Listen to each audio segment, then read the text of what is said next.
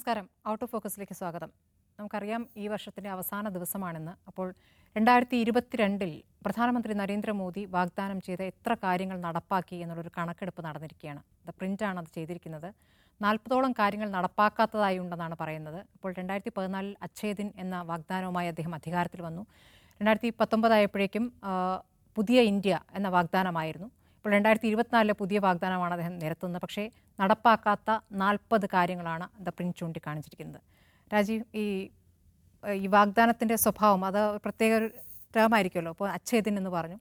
അത് കഴിഞ്ഞ് പുതിയ ഇന്ത്യ എന്ന് പറഞ്ഞു. അപ്പോൾ അത് കേൾക്കുമ്പോൾ നമുക്ക് ഭയങ്കര താല്പര്യം തോന്നുന്ന തരം പ്രയോഗങ്ങളാണ്. അപ്പോൾ രണ്ടായിരത്തി ഇരുപത്തിനാലാകുമ്പോഴേക്കും എന്താണ് അഞ്ച് ട്രില്യൺ എക്കോണമി പക്ഷേ നടപ്പാക്കിയ കാര്യങ്ങൾ എന്താണെന്ന് പരിശോധിക്കുക അങ്ങനെ ഒരു പരിശോധന നടന്നിട്ടുമില്ല. അല്ല അത് ഏതാണ്ട് എല്ലാ ഗവൺമെന്റുകളുടെയും കാലത്ത് ഇങ്ങനെ തന്നെയാണ്. അതായത് വാഗ്ദാനങ്ങൾ ഒരുപാടുണ്ടാവും. അത് എത്രത്തോളം പ്രാബല്യത്തിലായി എന്നുള്ളൊരു കണക്കെടുപ്പ് പല ഘട്ടങ്ങളിലും നടക്കാറില്ല. ഇപ്പോൾ കേരളത്തിൽ തോമസ് ഐസക് ആണെന്ന് തോന്നുന്നു. ബജറ്റ് അവതരിപ്പിച്ചിട്ട് അതിന്റെ റിവേഴ്സ് ക്രോസ് ചെക്ക് ചെയ്തുകൊണ്ടുള്ള ബജറ്റ് അവതരിപ്പിക്കും എന്നൊക്കെയുള്ള വാഗ്ദാനങ്ങളുണ്ടായിരുന്നു. ഒന്നും നടന്നു കണ്ടില്ല.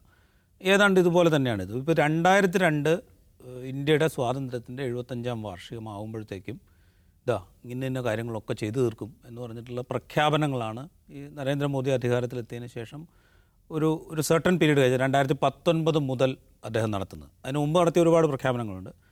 അപ്പോൾ ഈ രണ്ടായിരത്തി ഇരുപത്തിരണ്ട് മുതൽ നടത്തുന്ന പ്രഖ്യാ ഈ പ്രഖ്യാപനങ്ങൾ നടത്തുന്നതുകൊണ്ടോ അല്ലെങ്കിൽ ആ പ്രഖ്യാപനങ്ങൾ ഇത് മുഴുവനായി പൂർത്തിയായില്ല എന്നുള്ളതുകൊണ്ടോ നമ്മൾ അങ്ങനെ പറയേണ്ടതല്ല. പക്ഷേ ഈ ഇതിന്റെ പ്രശ്നം എന്ന് പറഞ്ഞു കഴിഞ്ഞാൽ ഈ പ്രഖ്യാപനങ്ങളിൽ പലതും മുൻകാലത്ത് തന്നെ നിലനിൽക്കുന്ന ചില കാര്യങ്ങൾ ആവർത്തിക്കുക മാത്രമാണെന്നുള്ളതാണ് എന്റെ പ്രശ്നം. ഇപ്പോൾ ഒരു ഉദാഹരണം പറഞ്ഞു കഴിഞ്ഞാൽ ഇന്ത്യയുടെ ജി ഡി പി രണ്ടായിരത്തി ഇരുപത്തിരണ്ട് ആകുമ്പോഴത്തേക്കും നയൻ ടു ടെൻ പെർസെന്റേജ് ആക്കി വർദ്ധിപ്പിക്കും എന്നിട്ടുള്ളൊരു പ്രഖ്യാപനമുണ്ട്. ഇത് കേട്ടാൽ നമുക്ക് എന്താ തോന്നുക? ഇന്ത്യയുടെ ജി ഡി പി ആദ്യമായിട്ട് ഒൻപത് മുതൽ പത്ത് ശതമാനം വളർച്ച കൈവരിക്കാൻ പോകുന്നത് രണ്ടായിരത്തി ഇരുപത്തിരണ്ടിൽ നരേന്ദ്രമോദിയുടെ തുടർഭരണത്തിലാണ് എന്നാണല്ലോ നമ്മൾ ധരിക്കുക. അങ്ങനെയാണല്ലോ ഒരു പൊതു നറേറ്റീവ് ഉണ്ടാവുക. ഇതിനു മുമ്പേ ഇന്ത്യ പത്ത് ശതമാനത്തിലധികം വളർച്ച നിരക്ക് കൈവരിച്ചിട്ടുണ്ട്. രാജീവ് ഗാന്ധി പ്രധാനമന്ത്രി ആയിരിക്കുമ്പോഴും മൻമോഹൻ സിംഗ് പ്രധാനമന്ത്രി ആയിരിക്കുമ്പോഴും ഇന്ത്യ പത്ത് ശതമാനത്തിലധികം വളർച്ച നിരക്ക് കൈവരിച്ചിട്ടുണ്ട്. അപ്പോൾ ഇതിനെ മറച്ചു വെച്ചുകൊണ്ട് ഇതാ രാജ്യം രണ്ടായിരത്തി ഇരുപത്തിരണ്ടാമത്തേക്ക് ഇത് കൈവരിക്കും എന്ന് പറയുകയാണ് ചെയ്യുന്നത്.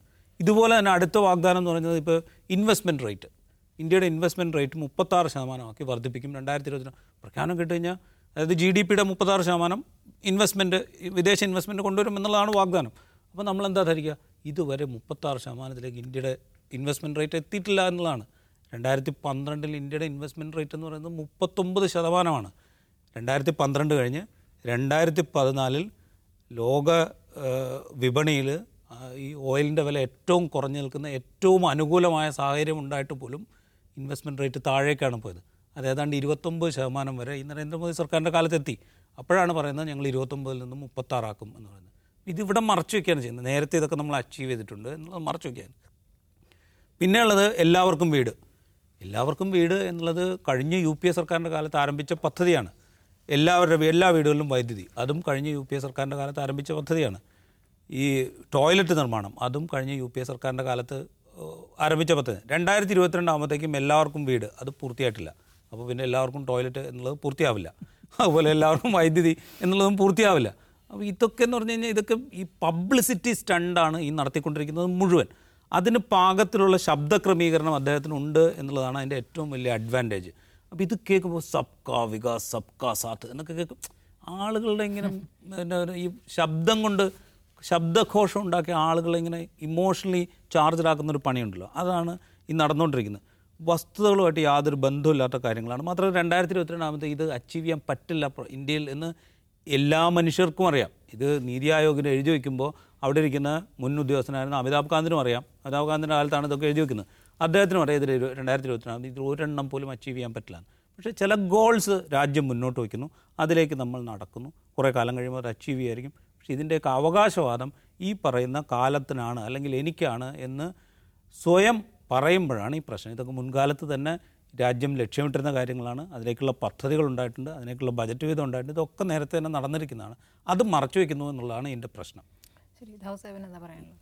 അതിലിപ്പോൾ ഇപ്പോൾ രാജീവ് പറഞ്ഞ ഒരു കാര്യമുണ്ടല്ലോ. പിന്നെ ശബ്ദഘോഷങ്ങൾ ഉണ്ടാക്കുന്നു എന്നുള്ളത്. അതിൽ നല്ല എക്സ്പെർട്ടൈസ് ഉള്ള ഒരു ഒരു- നേതാവാണ് ഒരു പാർട്ടിയാണ് നല്ല സംവിധാനങ്ങളുണ്ട്. പ്രൊപ്പഗാൻഡ ഇങ്ങനെ പ്രൊപ്പഗാൻഡ നടത്തണം എന്നുള്ളതിനെക്കുറിച്ച് നല്ല ധാരണയുണ്ട്. അത് മാത്രമല്ല ശരിക്കും പ്രശ്നം. ഈ ഇദ്ദേഹം നല്ല ഒരുപാട് വാക്കുകൾ ഉണ്ടാകുന്നു ഇപ്പോൾ അച്ഛേദിൻ എന്താണ് സബ്കാ സാത്ത് സബ്കാ വികാസ് എന്താണ് ബേച്ചി ബട്ടാവോ അങ്ങനെ ബെട്ടി ബച്ചാവോ.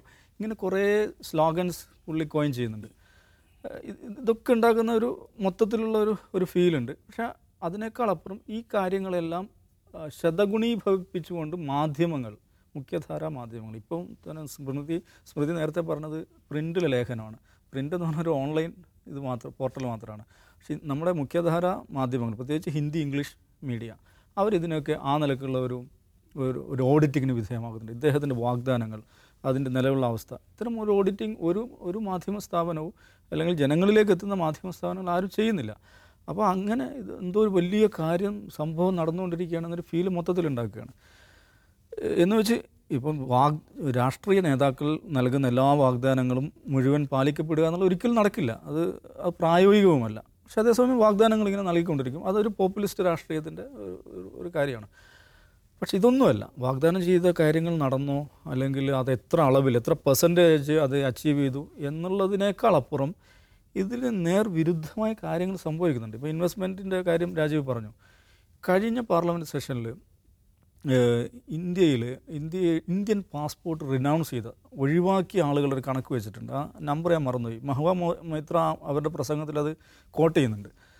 അപ്പം ഇന്ത്യയുടെ ചരിത്രത്തിൽ ഏറ്റവും അധികം ആളുകൾ ഇന്ത്യൻ പാസ്പോർട്ട് ഒഴിവാക്കിയ ഒരു ഗിവൺ ടൈമാണ് കഴിഞ്ഞു വരിക്കുന്നത് അതിൽ തന്നെ മഹാഭൂരിപക്ഷവും ഇന്ത്യൻ പാസ്പോർട്ട് റിനൗൺസ് ചെയ്ത ആളുകളിൽ മഹാഭൂരിപക്ഷവും ഹൈ നെറ്റ്വർത്ത് ഇൻഡിവിജ്വൽസാണ് വെച്ചാൽ വലിയ വാങ്ങൽ ശേഷിയുള്ള നല്ല വരുമാനമുള്ള ആളുകൾ അവർ ഇന്ത്യ വിട്ടുപോയി ലക്ഷക്കണക്കിനാണ് ഇന്ത്യ വിട്ടുപോയിരിക്കുന്നത് എന്ന് പറഞ്ഞാൽ അതിന്റെ അർത്ഥം എന്താ സ്മൃതി? മാത്രമല്ല അത് ഓരോ വർഷവും കൂടി ഓരോ വർഷവും രണ്ടായിരത്തി പതിനാല് മുതൽ ഓരോ വർഷവും കൂടിക്കൊണ്ടിരിക്കുകയാണ്.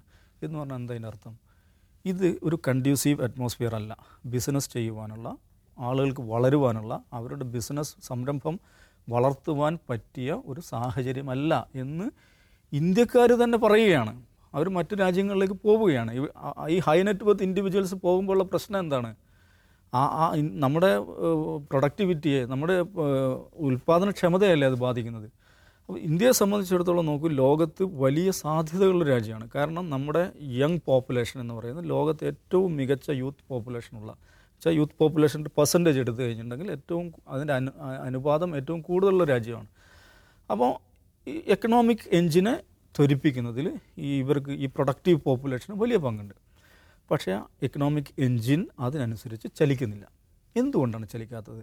എക്കണോമിക് എൻജിൻ ചലിക്കണമെങ്കിൽ അതിനനുസൃതമായൊരു സോഷ്യൽ എൻജിൻ ഉണ്ടാവണം. നമ്മുടെ സോഷ്യൽ എൻജിൻ കേടായി കിടക്കുകയാണ്. എന്തുകൊണ്ടാണ് അത് കേടായത്? അസഹിഷ്ണുതയുടെ രാഷ്ട്രീയം പരമത വിദ്വേഷത്തിന്റെ രാഷ്ട്രീയം. നമ്മൾ മുമ്പ് ഇവിടെ ഈ ഭാരത് ബയോടെക്കിന്റെ ചീഫ് പറഞ്ഞ ആ സന്ദർഭം നമ്മൾ ഡിസ്കസ് ചെയ്താണ് ഇവിടെ ആര് ഇൻവെസ്റ്റ് ചെയ്യും? എന്ത് ധൈര്യത്തിൽ ഇൻവെസ്റ്റ് ചെയ്യും? ഇൻവെസ്റ്റ് ചെയ്യുന്നതിന്റെ ജാതിയും മതവും. നോക്കൂ ഇപ്പോൾ ഈ എയർ ഇന്ത്യ ഇവർ ടാറ്റ ഏറ്റെടുത്തതിന് ശേഷം അവർ ഒരു ഇന്റർനാഷണൽ സെർച്ചിങ്ങിലൂടെ ഒരു വളരെ അവർക്ക് ഏറ്റവും ഏറ്റവും സ്യൂട്ടബിൾ എന്ന് തോന്നുന്നൊരു സിഇഒ അവർ നിശ്ചയിക്കുന്നു. അദ്ദേഹത്തിന് കസേരയിൽ ഇരിക്കാൻ പറ്റിയില്ലല്ലോ. അദ്ദേഹം തുർക്കിക്കാരനാണ്. പറ്റില്ല എന്ന് പറഞ്ഞിട്ട് ഭയങ്കര ബഹളം. അവസാനം നോക്കൂ കോൺട്രാക്റ്റ് സൈൻ ചെയ്തതാണ്. ടർക്കിഷ് എയർലൈൻസ് എന്ന് പറയുന്ന ഇന്ന് ലോകത്ത് മുൻനിരയിൽ നിൽക്കുന്ന ആദ്യത്തെ പത്തിൽ നിൽക്കുന്ന ഒരു ഒരു എയർലൈൻ കാരിയേജാണ് അവരുടെ സിഇഒ ആയിട്ട് റിട്ടയർ ചെയ്ത ഒരാളെ ടാറ്റ പോലെയുള്ള ഒരു വൻകിട കമ്പനി ഹയർ ചെയ്യുന്നു കോൺട്രാക്ട് സൈൻ ചെയ്യുന്നു. അദ്ദേഹം ജോലിക്ക് ഹാജരാവേണ്ടതിന്റെ രണ്ട് ദിവസം മുമ്പ് ഞാൻ ഈ പരിപാടി നിർത്തി എന്ന് പറഞ്ഞാൽ അദ്ദേഹം പോകുന്നു. ഇങ്ങനത്തെ ഒരു ഒരു സാഹചര്യത്തിൽ എങ്ങനെയാണ് നമ്മുടെ എക്കണോമിക് എഞ്ചിൻ ചലിക്കുക? അപ്പോൾ ഇതും നോക്കുന്ന അങ്ങേയറ്റം വളർച്ചാ സാധ്യതയുള്ള ഒരു എക്കണോമിയാണ് നമ്മുടേത്. പക്ഷേ അതിനെ പിന്നോട്ട് വലിക്കുന്ന രീതിയിലുള്ള ഇവരുടെ സമീപനം അത് വലിയ പ്രശ്നമാണ്. ശരി. നമ്മുടെ ഇനി അടുത്ത വിഷയം എന്ന് പറയുന്നത് കഴിഞ്ഞ രണ്ട് മൂന്ന് ദിവസമായിട്ട് വിവാദമായി കൊണ്ടിരിക്കുന്ന മുജാഹിദ് സമ്മേളനം കോഴിക്കോട് നടക്കുന്ന സമ്മേളനമാണ്. മുജാഹിദ് സമ്മേളനത്തിൽ ബി ജെ പി നേതാക്കൾ പങ്കെടുത്തു. ഗോവ ഗവർണർ ശ്രീധരൻപിള്ള അതോടൊപ്പം കേന്ദ്ര സഹമന്ത്രി വി മുരളീധരൻ പങ്കെടുത്തു. പങ്കെടുത്തു എന്നുള്ളതല്ല അതിനുശേഷം ഇവർ പറഞ്ഞ പ്രസംഗത്തിൽ പറഞ്ഞ കാര്യങ്ങൾക്ക് പിന്നീട് വന്ന പരിപാടിയിൽ ബിനോയ് വിശ്വം എം പി മറുപടി പറഞ്ഞു. ബിനോയ് വിശ്വം മാത്രമല്ല ജോൺ ബ്രിട്ടാസും. ജോൺ ബ്രിട്ടാസ് മറിച്ച് മുജാഹിദ് നേതാക്കളോട് തിരിച്ച് ചില ചോദ്യങ്ങളും ബി ജെ പിയുമായി ബന്ധപ്പെട്ട് ചോദിച്ചു. അപ്പോൾ ആ നിലയ്ക്ക് ആ പ്രസംഗങ്ങളൊക്കെ വൈറലായി. അങ്ങനെ അത് ഒരു വിവാദമായിരിക്കുകയാണ്. വിവാദത്തിന്റെ അടിസ്ഥാനമുണ്ടോ എന്നുള്ളതാണ് പ്രധാനപ്പെട്ട പ്രശ്നം. രാജീവ് ഇപ്പോൾ ശ്രീധരൻപിള്ള ഇപ്പോൾ കോഴിക്കോട്ടെ പൊതുവെയുള്ള മുസ്ലിം സംഘടനകളുടെ പരിപാടിക്കൊക്കെ പൊതുവെ പങ്കെടുക്കാറുള്ളതാണ്. അങ്ങനെയാണ് ശ്രീധരൻപിള്ളയുടെ പിള്ളയുടെ രീതികളും. അപ്പോൾ അങ്ങനെ പങ്കെടുത്തു എന്നുള്ളതല്ല വിഷയം. അതിലപ്പുറം ആർ എസ് എസിന് കീഴടങ്ങുന്ന രീതിയിലുള്ള പ്രതികരണങ്ങൾ ഈ മുജാഹിദ് നേതാക്കളിൽ നിന്നുണ്ടായി. ജനം ടി വിക്ക് നൽകിയ അഭിമുഖത്തിൽ മുജാഹിദ് സെക്രട്ടറി പറയുകയാണ് ഞങ്ങൾ മതേതര മുസ്ലിങ്ങളാണ്. സലഫികളല്ല എന്നൊക്കെ പറഞ്ഞ് അങ്ങോട്ട് വിശദീകരിക്കുന്ന ഒരു അത്രം ഗതികെട്ട ഒരു സാഹചര്യം കേരളത്തിലുണ്ടോ? ആ ടി വി ഇന്റർവ്യൂവും ഈ സമ്മേളനവും ഇത് രണ്ടും സമ്മേളനത്തിന്റെ ഭാഗമായിട്ട് നടന്ന ടി വി ഇന്റർവ്യൂ ആണെങ്കിൽ പോലും അതിനെ ആ ടി വി ഇന്റർവ്യൂവിനെയും ഈ സമ്മേളനത്തിലെ പങ്കാളിത്തത്തെയും രണ്ടായി കാണണം എന്നുള്ള അഭിപ്രായക്കാരനാണ് ഞാൻ. ആ ടി വി ഇന്റർവ്യൂവിൽ പറയുന്നതുകൊണ്ട് ഒരു തരത്തിലും യോജിക്കാൻ പറ്റില്ല. കാരണം വെച്ചാൽ രാജ്യത്ത് പലതരത്തിലുള്ള പ്രശ്നങ്ങൾ ഹിന്ദുത്വ വർഗീയ ശക്തികളും അതിന്റെ ഭരണകൂടവും സൃഷ്ടിച്ചുകൊണ്ടിരിക്കുന്നുണ്ട് എന്നുള്ളത് വസ്തുതയാണ്. അതിപ്പോൾ നമ്മളിവിടെ പറഞ്ഞ എക്കണോമി ആണെങ്കിലും സോഷ്യൽ ഫാബ്രിക് ആണെങ്കിലും ഫെഡറലിസം ആണെങ്കിലും അങ്ങനെ പല തരത്തിലുള്ള ഇഷ്യൂസ് സാധാരണ മനുഷ്യരുടെ ജീവിതം പോലും വലിയ പ്രതിസന്ധിയിലേക്ക് പോകത്തക്ക വിധത്തിലുള്ള നയപരിപാടികൾ മുമ്പോട്ട് കൊണ്ടുപോകുന്നുണ്ട് എന്നുള്ളത് എല്ലാവർക്കും അറിയാം. അസഹിഷ്ണുതയുടെ പ്രശ്നമുണ്ട്. പൗരന്മാരെ രണ്ടാന്തരക്കാരാക്കുന്ന പ്രശ്നമുണ്ട്. ഇങ്ങനെ പലതരത്തിലുള്ള പ്രശ്നങ്ങൾ രാജ്യം അഭിമുഖീകരിക്കുന്നു എന്നുള്ളതൊരു പ്രശ്നമാണ്. അതൊന്നുമില്ല. ഇന്ത്യ വളരെ മനോഹരമായ എന്താ പറയുക സുഖസമ്പൽ സമൃദ്ധിയിൽ ഇങ്ങനെ മുമ്പോട്ട് പോയിക്കൊണ്ടിരിക്കുകയാണ് എന്ന പ്രതീതി ജനിപ്പിക്കുന്ന വിധത്തിലുള്ള ആ അഭിമുഖം അതിനെ പിന്തുണയ്ക്കുക എന്ന് പറയുന്നത് സാധ്യമായ കാര്യമല്ല. അതേസമയം ഇപ്പോൾ ഇവരുടെ സമ്മേളന വേദിയിൽ ഇപ്പോൾ ശ്രീധരൻപിള്ള പങ്കെടുത്തു അല്ലെങ്കിൽ വി മുരളീധരൻ പങ്കെടുത്തു. അവർ പറഞ്ഞ കാര്യങ്ങൾ അവരെ പങ്കെടുപ്പിച്ചതുകൊണ്ട് അവരുടെ പ്രത്യയശാസ്ത്രത്തെ നിങ്ങൾക്ക് സ്വാധീനിക്കാൻ കഴിയുമോ എന്ന ചോദ്യം ഉന്നയിക്കുന്നു. ഇതിലൊന്നും വലിയ കഥയുണ്ടെന്ന് എനിക്ക് തോന്നുന്നില്ല. ഇപ്പോൾ ബ്രിട്ടാസ് ചോദിച്ച ചോദ്യം ഭയങ്കര വൈറലായിട്ട് നടക്കുന്നുണ്ട്. അതായത് എന്താ അവരുടെ പ്രത്യയശാസ്ത്രത്തെ തിരുത്താൻ കഴിയും എന്ന ബോധ്യം നിങ്ങൾക്കുണ്ടോ എന്ന് ബ്രിട്ടാസ് ചോദിക്കുന്നു. അപ്പോൾ വേദിയിൽ ആരും ഇല്ല എന്ന് പറയുന്നു. നിങ്ങൾ എന്തുകൊണ്ട് ഉറക്കെ പറയുന്നില്ല എന്ന് ബ്രിട്ടാസ് ചോദിക്കുന്നുണ്ട്. അധ്യാപകൻ വിദ്യാർത്ഥികളോട് ചോദിക്കുന്ന പോലെയൊക്കെയാണ് അല്ല അതെങ്ങനെ വേണേൽ ചോദിച്ചോട്ടെ. അതിലൊന്നും എനിക്ക് വിരോധമില്ല. ചോദിച്ച് ചോദിച്ചതിനും എനിക്ക് വിരോധമില്ല. ബ്രിട്ടാസ് അവിടെ ഇറങ്ങിപ്പോയതിന് ആ പ്രസംഗം കഴിഞ്ഞ് ബ്രിട്ടാസ് ഇറങ്ങിപ്പോയതിന് ശേഷം വേറൊരാൾ വന്നിട്ട് നിങ്ങളിവിടെ കമ്മ്യൂണിസ്റ്റുകാരെ വിളിച്ചു തിരുത്തിയിട്ട് അവരുടെ പ്രത്യയശാസ്ത്രത്തെ തിരുത്താൻ നിങ്ങൾക്ക് കഴിയും എന്ന് തോന്നുന്നുണ്ടോ എന്ന് അവരോട് തിരിച്ചു ചോദിച്ചാൽ എന്തായിരിക്കും മറുപടി? സോ സിമ്പിൾ അതായത് ഇപ്പം ഈ മുജാഹിദ് പ്രസ്ഥാനം എന്ന് പറയുന്നത് കമ്മ്യൂണിസ്റ്റ് പ്രത്യയശാസ്ത്രത്തെ പിന്തുണയ്ക്കുന്ന ഒരു പ്രസ്ഥാനമല്ല. അവരോട് പലതരത്തിൽ ആശയപരമായി തന്നെ ഭിന്നിപ്പുള്ള പ്രസ്ഥാനമാണ്. പിന്നെ എന്തുകൊണ്ടാണ് അവർ ആ നേതാക്കളെ വിളിക്കുന്നത്? സമൂഹത്തിലെ വിവിധ വിഭാഗങ്ങളുമായിട്ട് ഇടപഴകണം. സംവാദം നടത്തണം. രാജ്യം ഭരിക്കുന്ന പാർട്ടിയാണ് ആശയ സംവാദം നടത്തണം അവർ അവർക്ക് പറയാനുള്ളത് കേൾക്കണം. ഇതൊക്കെയാണല്ലോ ഒരു ഒരു ഒരു പൊതുവിൽ സമൂഹത്തിൽ ഇടപെടുന്ന ഒരു സംഘടനയുടെ ഉത്തരവാദിത്തം ആ ഉത്തരവാദിത്തമാണ് അവർ നിർവഹിച്ചതെന്നാണ് ഞാൻ മനസ്സിലാക്കുന്നത്. പിന്നെ വേറൊരു കാര്യം ഇപ്പോൾ സംഘപരിവാരം സംഘപരിവാരം നമുക്കറിയാം. അവരുടെ അജണ്ട എന്ന് പറയുന്നത് ഹിന്ദുരാഷ്ട്ര സ്ഥാപനം തീവ്ര ഹിന്ദുത്വ അജണ്ടകൾ. അത് പിന്തുണയ്ക്കാത്ത ആളുകളെ രാജ്യത്തു നിന്ന് പുറത്താക്കുക എന്നുള്ളത് എഴുതി വച്ച പ്രസ്ഥാനമാണത്. എഴുതി വച്ച പ്രസ്ഥാനമാണ്. അപ്പോൾ അപരമതത്തോട് അല്ലെങ്കിൽ അപരമത അപരവിശ്വാസികളോട് വിദ്വേഷമുള്ള കൂട്ടരാണ് അവർ ഒരു സംശയമില്ല അവരെ നമുക്ക് എതിർക്കണം. ആ പ്രത്യയശാസ്ത്രത്തെ എതിർക്കണം. പക്ഷെ അതിന്റെ ഭാഗമായി നിൽക്കുന്ന വ്യക്തികളെ എതിർക്കണം എന്നെവിടെയും പറയുന്നില്ലല്ലോ. അങ്ങനെ എതിർക്കുകയാണെങ്കിൽ പിന്നെ അവരും ഇവരും തമ്മിൽ എന്താ വ്യത്യാസം? ഒരു വ്യത്യാസമില്ല അപ്പോൾ എനിക്കതിനോട് ഈ പറയുന്ന ഈ ഈ ആംഗിളിൽ ഉണ്ടാക്കുന്ന വിവാദത്തിനോട് എനിക്ക് യാതൊരു അനുകൂല അനുകൂലവുമില്ല. പിന്നെ വേറൊരു കാര്യം കൂടെ നമ്മൾ ചിന്തിക്കാം ക്യാൻസർ ബാധിതനായ ഒരാളോട് ഏറ്റവും പ്രസിദ്ധനായ ഭിഷഗ്വരൻ എന്താ പറയുക? നിങ്ങൾ ധൈര്യത്തോടെ ഇതിനെ നേരിടണം എന്നാണ് പറയുക. നിങ്ങൾ ആത്മവിശ്വാസം കൈവരരുത് പോസിറ്റീവായിരിക്കണം. നിങ്ങൾ ധൈര്യം വിടരുത് എന്നാണ് പറയുക. ക്യാൻസർ ബാധിതമായ ഒരു രാജ്യത്തോട് നമുക്ക് പറയാനുള്ളതും അത് തന്നെയാണ്. അതായത് ഈ ക്യാൻസറിനെ തോൽപ്പിക്കാൻ വേണ്ടിയിട്ടുള്ള ധൈര്യം ആർജിക്കുകയാണ് നമ്മൾ ചെയ്യേണ്ടത് എന്നേ നമുക്ക് പറയാൻ പറ്റുള്ളൂ. അതിനുവേണ്ടി ശ്രമിക്കുന്ന ശ്രമിക്കണം എന്ന് ഒരു വിഭാഗത്തിന് ചിന്ത ഉണ്ടാകുന്ന അത്ര കുഴപ്പമാണെന്ന് എനിക്ക് തോന്നിയിട്ടില്ല. അപ്പോൾ അതുകൊണ്ട് ഈ അഭിമുഖത്തിൽ പറഞ്ഞ പരാമർശങ്ങളെ തള്ളിക്കളയുമ്പോൾ തന്നെ ആ ചിന്താഗതി ആ സംഘടനയ്ക്ക് ഉണ്ടെങ്കിൽ അത് അപകടകരമാണ് എന്ന് പറയുമ്പോൾ തന്നെ ഈ വേദിയിൽ ഇവരെ പങ്കെടുപ്പിച്ചതിനെ ചൊല്ലി ഉയർന്ന വിമർശനവും അതിനെ തിരുത്താൻ പാകത്തിൽ ചില നേതാക്കൾ നടത്തുന്ന പ്രസംഗവും അത് തമ്മിൽ അത് ആ കോൺട്രവേഴ്സി അത്ര ഗുണകരമാണ് എന്ന് എനിക്ക് തോന്നുന്നില്ല. ദേവസാഹി ഇപ്പോൾ ഈ പരിപാടി ഇപ്പോൾ പാണക്കാട് കുടുംബം ബഹിഷ്കരിച്ചിരിക്കുകയാണ്. സമസ്തയുടെ എതിർപ്പിനെ തുടർന്നാണ് അവരും പോകണ്ടെന്ന് തീരുമാനിച്ചതെന്നാണ് അറിയുന്നത്.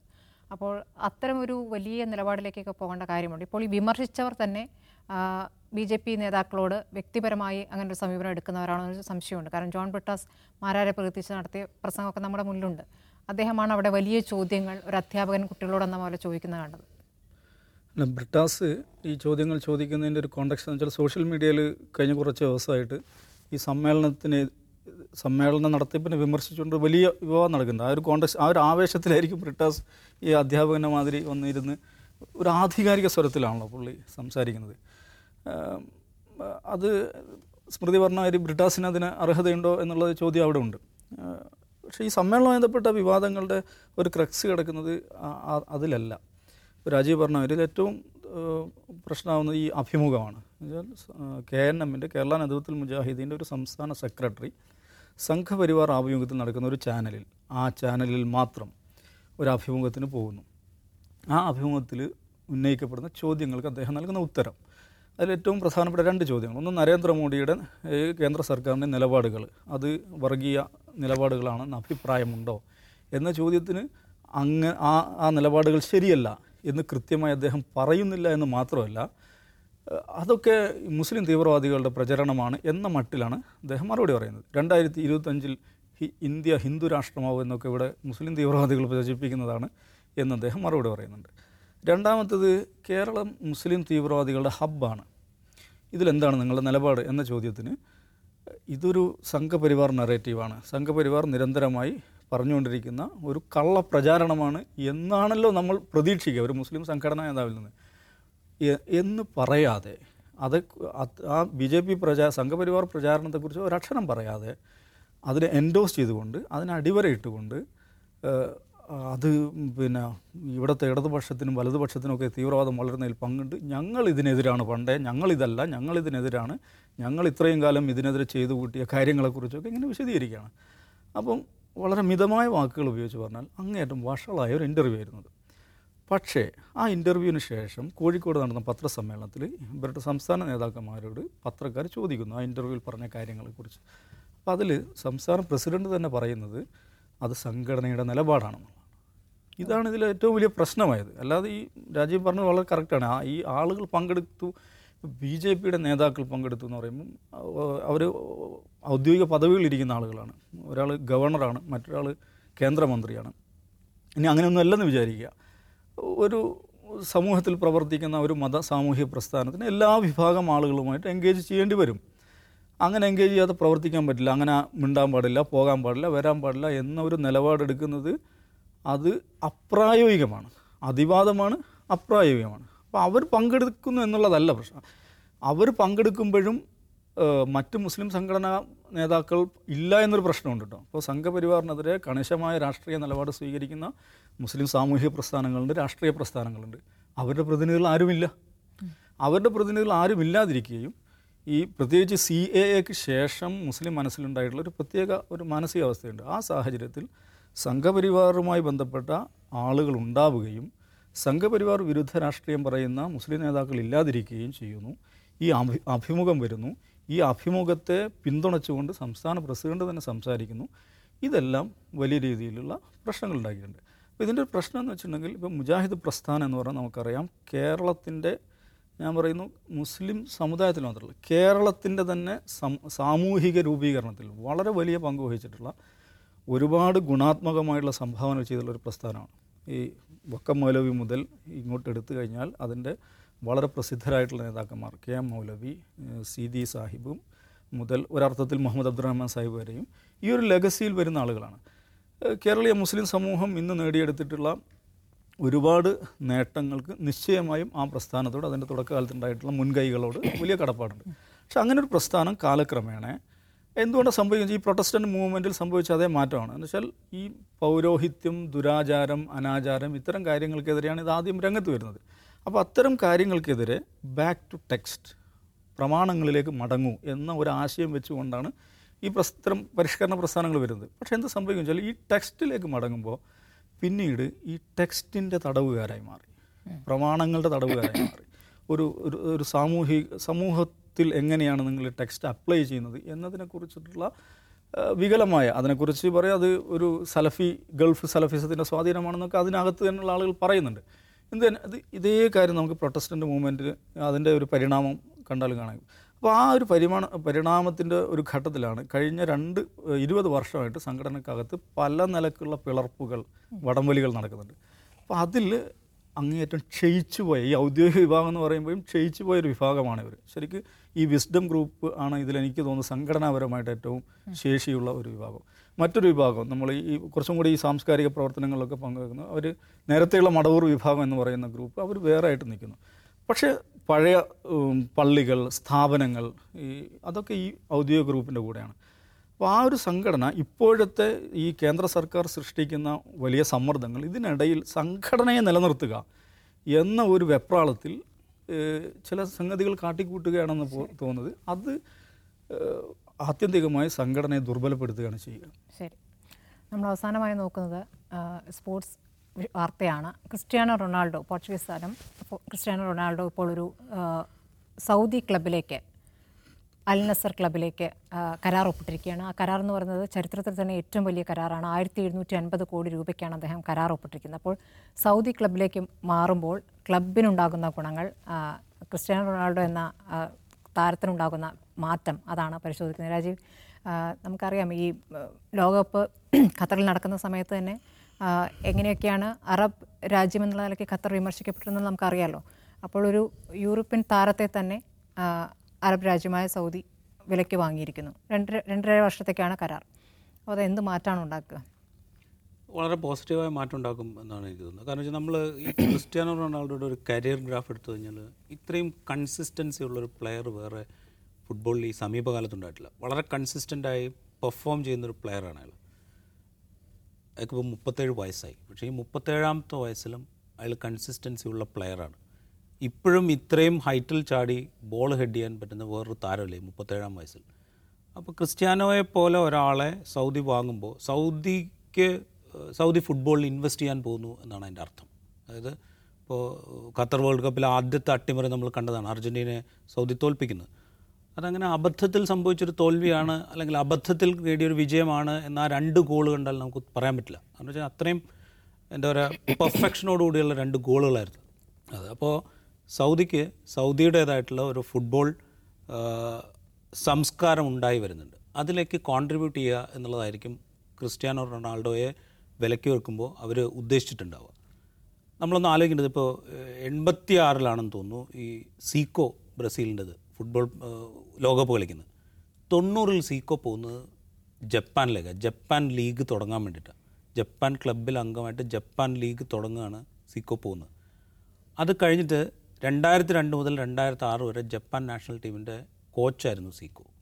ഈ കഴിഞ്ഞ വേൾഡ് കപ്പിൽ ലോകത്തെ മുഴുവൻ ഞെട്ടിച്ച പ്രകടനം കാഴ്ചവെച്ച ടീമുകളിലൊന്ന് ജപ്പാനാണ്. അതായത് ഒരു എന്താ പറയുക ഒരു കാൽ നൂറ്റാണ്ട് കൊണ്ട് ജപ്പാനിലെ ഫുട്ബോൾ വളർന്ന വളർച്ച വളരെ വലുതാണ്. അതുപോലൊരു വളർച്ച സൗദി ലക്ഷ്യമിടുന്നു എന്ന് വേണമെങ്കിൽ നമുക്ക് പറയാം. ക്രിസ്ത്യാനോയെ എന്താ പറയുക വിലക്കെടുക്കുമ്പോൾ. എന്ന് വെച്ചാൽ ഇത്രയും കൺസിസ്റ്റന്റ് ആയിട്ടുള്ള ഒരു പ്ലെയർക്ക് പ്ലെയറുടെ ഒപ്പം കളിക്കണമെങ്കിൽ സൗദി പ്ലേയേഴ്സ് അതിനനുസരിച്ച് അവരുടെ മനസ്സ് മാറ്റേണ്ടി വരും അവരുടെ ശരീരം മാറ്റേണ്ടി വരും അവരുടെ കളിരീതി മാറ്റേണ്ടി വരും. അയാൾക്കൊരു പാസ് കൊടുക്കാൻ പാകത്തിലേക്ക് അവർ മാറണമെങ്കിൽ അയാൾക്കൊപ്പം ഓടാൻ അവർ ശീലിക്കേണ്ടി വരും. ഇതൊരു ഇതുണ്ടാക്കുന്ന മാറ്റം ചെറുതല്ല. വേറൊന്ന് ഒരു പണ്ടിപ്പോൾ സൗദിയോ അല്ലെങ്കിൽ മറ്റ് ഏഷ്യൻ കൺട്രീസോ മിഡിൽ ഈസ്റ്റിലെ മറ്റ് രാജ്യങ്ങളോ ഒക്കെ താരങ്ങളെ വാങ്ങുക എന്ന് പറഞ്ഞു കഴിഞ്ഞാൽ യൂറോപ്യൻ ലീഗിൽ നിന്നൊക്കെ യൂറോപ്യൻ ക്ലബ്ബുകൾക്ക് വേണ്ടാതിരിക്കുന്ന താരങ്ങളെ കൊണ്ടുവന്ന് കളിപ്പിക്കുക എന്നുള്ളതാണ്. ഇപ്പം അങ്ങനെയല്ല. അതായത് യൂറോപ്യൻ ക്ലബ്ബിൽ സജീവമായി നിന്ന ഒരാളെ വാങ്ങാൻ പാകത്തിലേക്ക് ഏഷ്യയുടെയോ ഏഷ്യയുടെ അല്ലെങ്കിൽ ഈ മിഡിൽ ഈസ്റ്റിന്റെയോ ഫുട്ബോൾ വിപണി വലുതായി കഴിഞ്ഞിരിക്കുന്നു എന്നുള്ളൊരു ഒരു വസ്തുതയും കൂടി ഉണ്ട്. ആ നിലയ്ക്ക് വളരെ പോസിറ്റീവായി തന്നെ ഇത് കാണണം എന്നാണ് എനിക്ക് തോന്നുന്നത്. വലിയ മാറ്റങ്ങൾ ഒരു പക്ഷേ വരും കാലത്ത് സൗദി ഫുട്ബോളിൽ ഉണ്ടാകും എന്ന് നമുക്ക് പ്രതീക്ഷിക്കാം. എന്താണ് ദാവൂദ് സാഹിബിന് തോന്നുന്നത്? വ്യത്യസ്തമായ ഒരു സംസ്കാരത്തിലേക്ക് വരുന്നതിന്റെ ഒരു ആവേശത്തിലാണ് താണെന്നാണ് ഇതിനോട് അദ്ദേഹം പ്രതികരിച്ചത്. അതിൽ ഇപ്പോൾ രാജീവ് പറഞ്ഞ ഒരു കാര്യത്തോട് എനിക്ക് വിയോജിപ്പുണ്ട് ഈ റൊണാൾഡോയുടെ കൺസിസ്റ്റൻസി ബന്ധപ്പെട്ട്. ഓഫ് കോഴ്സ് അയാൾ വളരെ നല്ലൊരു പ്ലെയറാണ് ഒരു കരിയർ എടുത്തു കഴിഞ്ഞാൽ അദ്ദേഹത്തിന്റെ സ്വന്തം നാട്ടിൽ നിന്ന് എന്താണ് സ്പോർട്ടിംഗ് ലിസ്ബൺ തുടങ്ങുന്നു. മാഞ്ചസ്റ്റർ യുണൈറ്റഡിലേക്ക് പോകുന്നു. ദെൻ റയൽ മാഡ്രിലേക്ക് പോകുന്നു. ദെൻ യുവൻഡസിലേക്ക് പോകുന്നു. എഗൻ മാഞ്ചസ്റ്റർ യുണൈറ്റഡ് തിരിച്ചു പോകുന്നു. ആ ഒരു കരിയർ നമ്മൾ എടുത്തു കഴിഞ്ഞിട്ടുണ്ടെങ്കിൽ റയൽ മാഡ് മാഞ്ചസ്റ്റർ യുണൈറ്റഡിലും റയൽ മാഡ്രിഡിൽ അദ്ദേഹം കളിച്ചിരുന്ന കാലം പിന്നെ ഇന്റർനാഷണൽ ഫുട്ബോൾ കളിച്ചിരുന്ന കാലം. അതിൽ ഓഫ് കോഴ്സ് ഗംഭീരം അതിഗംഭീരമായ പ്രകടനം നടത്തിയ ആളാണ് മാഞ്ചസ്റ്റർ യുണൈറ്റഡുമായി തർക്കം. മാഞ്ചസ്റ്റർ യുണൈറ്റഡിൽ ഒടുവിൽ അദ്ദേഹം ഫോം ഔട്ട് ആയിട്ടാണ് ഇരിക്കുന്നത്. പല സമയത്തും ബെഞ്ചിൽ ഇരിക്കേണ്ടി വന്നിട്ടുണ്ട്. ബെഞ്ചിൽ ഇരിക്കുന്ന സമയത്ത് ടീം ജയിച്ചിട്ടുണ്ട്. ആ ഒരു പ്രശ്നമുണ്ട്. ഏറ്റവും ഒടുവിൽ ഈ ആ ഖത്തറിലും അദ്ദേഹത്തിന്റെ പെർഫോമൻസ് നമുക്കറിയാം. അതിലേറ്റവും പ്രധാനം അത് ഒരു ഒരു- ഇൻഡിവിജ്വൽ പ്ലെയർ എന്നുള്ള നിലയ്ക്ക് ഫോം ഔട്ടായി എന്ന് ഒരുപക്ഷെ പറയാൻ പറ്റില്ല. പക്ഷേ അദ്ദേഹം ഒരു സെൽഫ് സെൻട്രിക്കാണ് സോ ഇപ്പം മാഞ്ചസ്റ്റർ യുണൈറ്റഡിൽ ഒടുവിൽ അദ്ദേഹം കളിക്കുമ്പോൾ ടീമിലുണ്ടായിരിക്കുന്ന സമയത്ത് തന്നെ കോച്ചിനെതിരെ ഇന്റർവ്യൂ കൊടുക്കുന്നുണ്ട്. വലിയ പ്രശ്നമാകുന്നുണ്ട് ഇവന്റെസ് അദ്ദേഹത്തെ ഓഫ് ലോഡ് ചെയ്തു. കോച്ചുമായിട്ടുള്ള പ്രശ്നങ്ങൾ സഹകളിക്കാരുമായുള്ള പ്രശ്നങ്ങൾ ഇത് ഇത്തരം കാര്യങ്ങളൊക്കെ ഉണ്ടായിട്ടുണ്ട്. അപ്പം നമുക്ക് അപ്പോൾ ആലോചിക്കാം. മുപ്പത്തിയേഴ് വയസ്സല്ലേ പറഞ്ഞത് മുപ്പത്തേഴാം വയസ്സിൽ നിൽക്കുന്ന ഫോം ഔട്ടായി നിൽക്കുന്ന ഒരാളെ ഇത്രയും വലിയ തുക ചരിത്രത്തിൽ ഏറ്റവും വലിയ തുക എന്ന് പറഞ്ഞാൽ ഒരു സെക്കൻഡിൽ നമ്മളുടെ റുപ്പിയിലേക്ക് കൺവേർട്ട് ചെയ്താൽ ഒരു സെക്കൻഡിൽ ആയിരത്തിന് മേലെ വരും എന്നാണ് പറയുന്നത്. അതെ രണ്ടായിരത്തിനടുത്ത് വരും. എക്സ്ചേഞ്ച് റേറ്റ് നോക്കുകയാണെങ്കിൽ. നോക്കൂ അത്രയും വലിയൊരു വിലക്ക് എന്തിന് ഇങ്ങനെ ഇപ്പോൾ സൗദി വിലക്ക് വാങ്ങി എന്നുള്ള ഒരു ക്യൂരിയോസിറ്റി ആളുകൾക്കുണ്ടാകും അപ്പോഴാണ് അതിലാണ് ഈ ഫുട്ബോൾ ഇൻവെസ്റ്റ്മെന്റ് എന്ന് പറയുന്നത്. അതിന്റെ ഒരു അതിന്റെ ഒരു ഒരു ദീർഘകാല ലക്ഷ്യം സൗദിക്കുണ്ട് എന്ന് എന്ന് മനസ്സിലാക്കാൻ. വെച്ചാൽ അവർ ഇൻഡസ്ട്രി വികസിപ്പിക്കാൻ ഉദ്ദേശിച്ചു ക്ലബ്ബ് മോശമില്ലാത്ത ക്ലബ്ബാണ് അത് മോശമില്ലാത്ത ക്ലബ്ബാണ് അപ്പോൾ സൗദി ഫുട്ബോളിന് മാത്രമല്ല ഏഷ്യൻ ഫുട്ബോളിനെ തന്നെ അത് ഗുണപരമായിട്ട് കൊണ്ടുവരും. ഇപ്പോൾ ഈവൻ നമ്മുടെ കേരള ബ്ലാസ്റ്റേഴ്സിന് വരെ ഇദ്ദേഹമായിട്ട് കളിക്കാനുള്ളൊരു സാധ്യത ആളുകൾ കാണുന്നു കാരണം ഈ എ എഫ് സി ലീഗിൽ കേരള ബ്ലാസ്റ്റേഴ്സ് എങ്ങാനും തിരഞ്ഞെടുക്കപ്പെടുകയാണെങ്കിൽ ഓഫ് കോഴ്സ് അതിൽ അൽനസർ ക്ലബ്ബ് ഉണ്ടാവും. അപ്പോൾ നമുക്ക് മുട്ടാൻ പറ്റും. കൊച്ചിയിൽ വന്നേക്കാം. ഇങ്ങനെയൊക്കെയുള്ള പല മോഹചിന്തകളും നമുക്കുണ്ട്. മൊത്തത്തിൽ ഈ അറബ് ലോകത്ത് നടന്നുകൊണ്ടിരിക്കുന്ന ഈ സ്പോർട്ടിംഗ് ഇൻഡസ്ട്രിയിൽ അവർ കാണിക്കുന്ന വലിയ താല്പര്യമുണ്ട്. ഇപ്പോൾ രണ്ടായിരത്തി പതിനൊന്നിലാണ് പി എസ് ജി ഖത്തർ എടുക്കുന്നത്. Qatar investment authority P S G take over ചെയ്യുന്നു. അതിനുശേഷം ന്യൂ കാസിൽ യു എ എടുക്കുന്നു എനിക്ക് തോന്നുന്നത് Manchester Manchester City. City Saudi Saudi own ചെയ്തിരിക്കുകയാണ് അതിനകത്ത് ചെറിയ അവർക്കിടയിൽ ഒരു മത്സരം കൂടെ ഉണ്ട് കേട്ടോ. കാരണം ഖത്തർ നേരത്തെ തന്നെ ഇത്തരം കാര്യങ്ങൾ വലിയ തോതിൽ ഇൻവെസ്റ്റ് ചെയ്യുന്നു. സോഫ്റ്റ് പവർ എന്ന് നമ്മൾ പറയുന്ന മീഡിയയിൽ ഇൻഡസ്ട്രി ചെയ്യുന്നു സ്പോർട്സ് ഇൻഡസ്ട്രി ചെയ്യുന്നു ഡിപ്ലോമസിയിൽ അതിഭയങ്കരമായിട്ട് അവർ പെർഫോം ചെയ്യുന്നു. അങ്ങനെ സോഫ്റ്റ് ഒരു ഒരു കുഞ്ഞു രാജ്യമാണ്. നോക്കൂ ഒരു നമ്മുടെ ഒരു ജില്ലയുടെ വലുപ്പമില്ലാത്ത ഒരു നമ്മളൊരു കോർപ്പറേഷനിലെ ജനസംഖ്യ മാത്രമുള്ള ഒരു രാജ്യം ലോകത്ത് വലിയ വലിയ രീതിയിൽ ശ്രദ്ധിക്കപ്പെടുന്നു. അതിന് ഏറ്റവും കൂടുതൽ അവർ ഉപയോഗിച്ചത് സോഫ്റ്റ് പവറാണ് പ്രത്യേകിച്ച് മീഡിയ സ്പോർട്സ് ഡിപ്ലോമസി ഈ മൂന്ന് കാര്യങ്ങൾ. അപ്പോൾ അതിനേക്കാൾ പൈസയുള്ള അതിനേക്കാൾ പിന്നെ ആളുകളുള്ള വലുപ്പമുള്ള സൗദിയും യു എയും ഒക്കെ ഇതിങ്ങനെ കണ്ട് അമ്പരം നിൽക്കുന്നു. അവരും ഇതിലേക്ക് ഇറങ്ങുന്നു. അങ്ങനെ ഒരു ആരോഗ്യകരമായ മത്സരം അതിനകത്ത് നടക്കുന്നുണ്ട്. അപ്പോൾ പ്രധാനപ്പെട്ട ടീമുകൾ ഇപ്പോൾ അറബ് ഓണർഷിപ്പിലാണ് നിൽക്കുന്നത്. ഗൾഫ് രാജ്യങ്ങളുടെ ഓണർഷിപ്പിലാണ് നിൽക്കുന്നത്. അപ്പോൾ അതിൽ ഇപ്പം ഈ ഖത്തർ വേൾഡ് കപ്പ് കൂടെ വന്നതോടുകൂടി പിന്നെയും ഒരു ആവേശമായിട്ടുണ്ട്. അങ്ങനെയാണ് രണ്ടായിരത്തി മുപ്പതിലെ വേൾഡ് കപ്പ് ഹോസ്റ്റ് ചെയ്യാൻ സൗദി ശ്രമിക്കുന്നുണ്ടെന്നാണ് പറയുന്നത്. അത് ഒറ്റയ്ക്ക് നോക്കാം. അല്ലെങ്കിൽ ഗ്രീസുമായിട്ടും ഈജിപ്തുമായിട്ടും കോ ഹോസ്റ്റ് ചെയ്യാൻ അത്തരം ശ്രമങ്ങളൊക്കെ നടത്തുന്നു. അപ്പോൾ അതിനൊക്കെ ഇതൊരു ഇത് ഒരു ഘടകമാകും. ഈ ഇദ്ദേഹത്തെ പോലൊരു പ്ലെയർ വരുന്നത്. മൊത്തത്തിൽ നോക്കിയാൽ നമ്മളുമായിട്ട് അടുത്ത് ബന്ധമുള്ള ഒരു ഭൂപ്രദേശത്തും സ്പോർട്സ് ഫുട്ബോൾ ഇൻഡസ്ട്രിയിൽ കൂടുതൽ ഇൻവെസ്റ്റ് ചെയ്യുന്നു കൂടുതൽ വളരുന്നു എന്ന് പറയുന്നത് നമ്മളെല്ലാം ആഹ്ലാദിപ്പിക്കേണ്ട കാര്യമാണ്. ശരി. നമ്മുടെ ഏതായാലും രണ്ടായിരത്തി ഇരുപത്തിരണ്ടിലെ അവസാനത്തെ ഓട്ടോ ഓഫ് ഫോക്കസ് ഇവിടെ അവസാനിക്കുകയാണ്. എല്ലാ പ്രേക്ഷകർക്കും പുതുവത്സരാശംസകൾ നേരുന്നു. ഇനി തിങ്കളാഴ്ച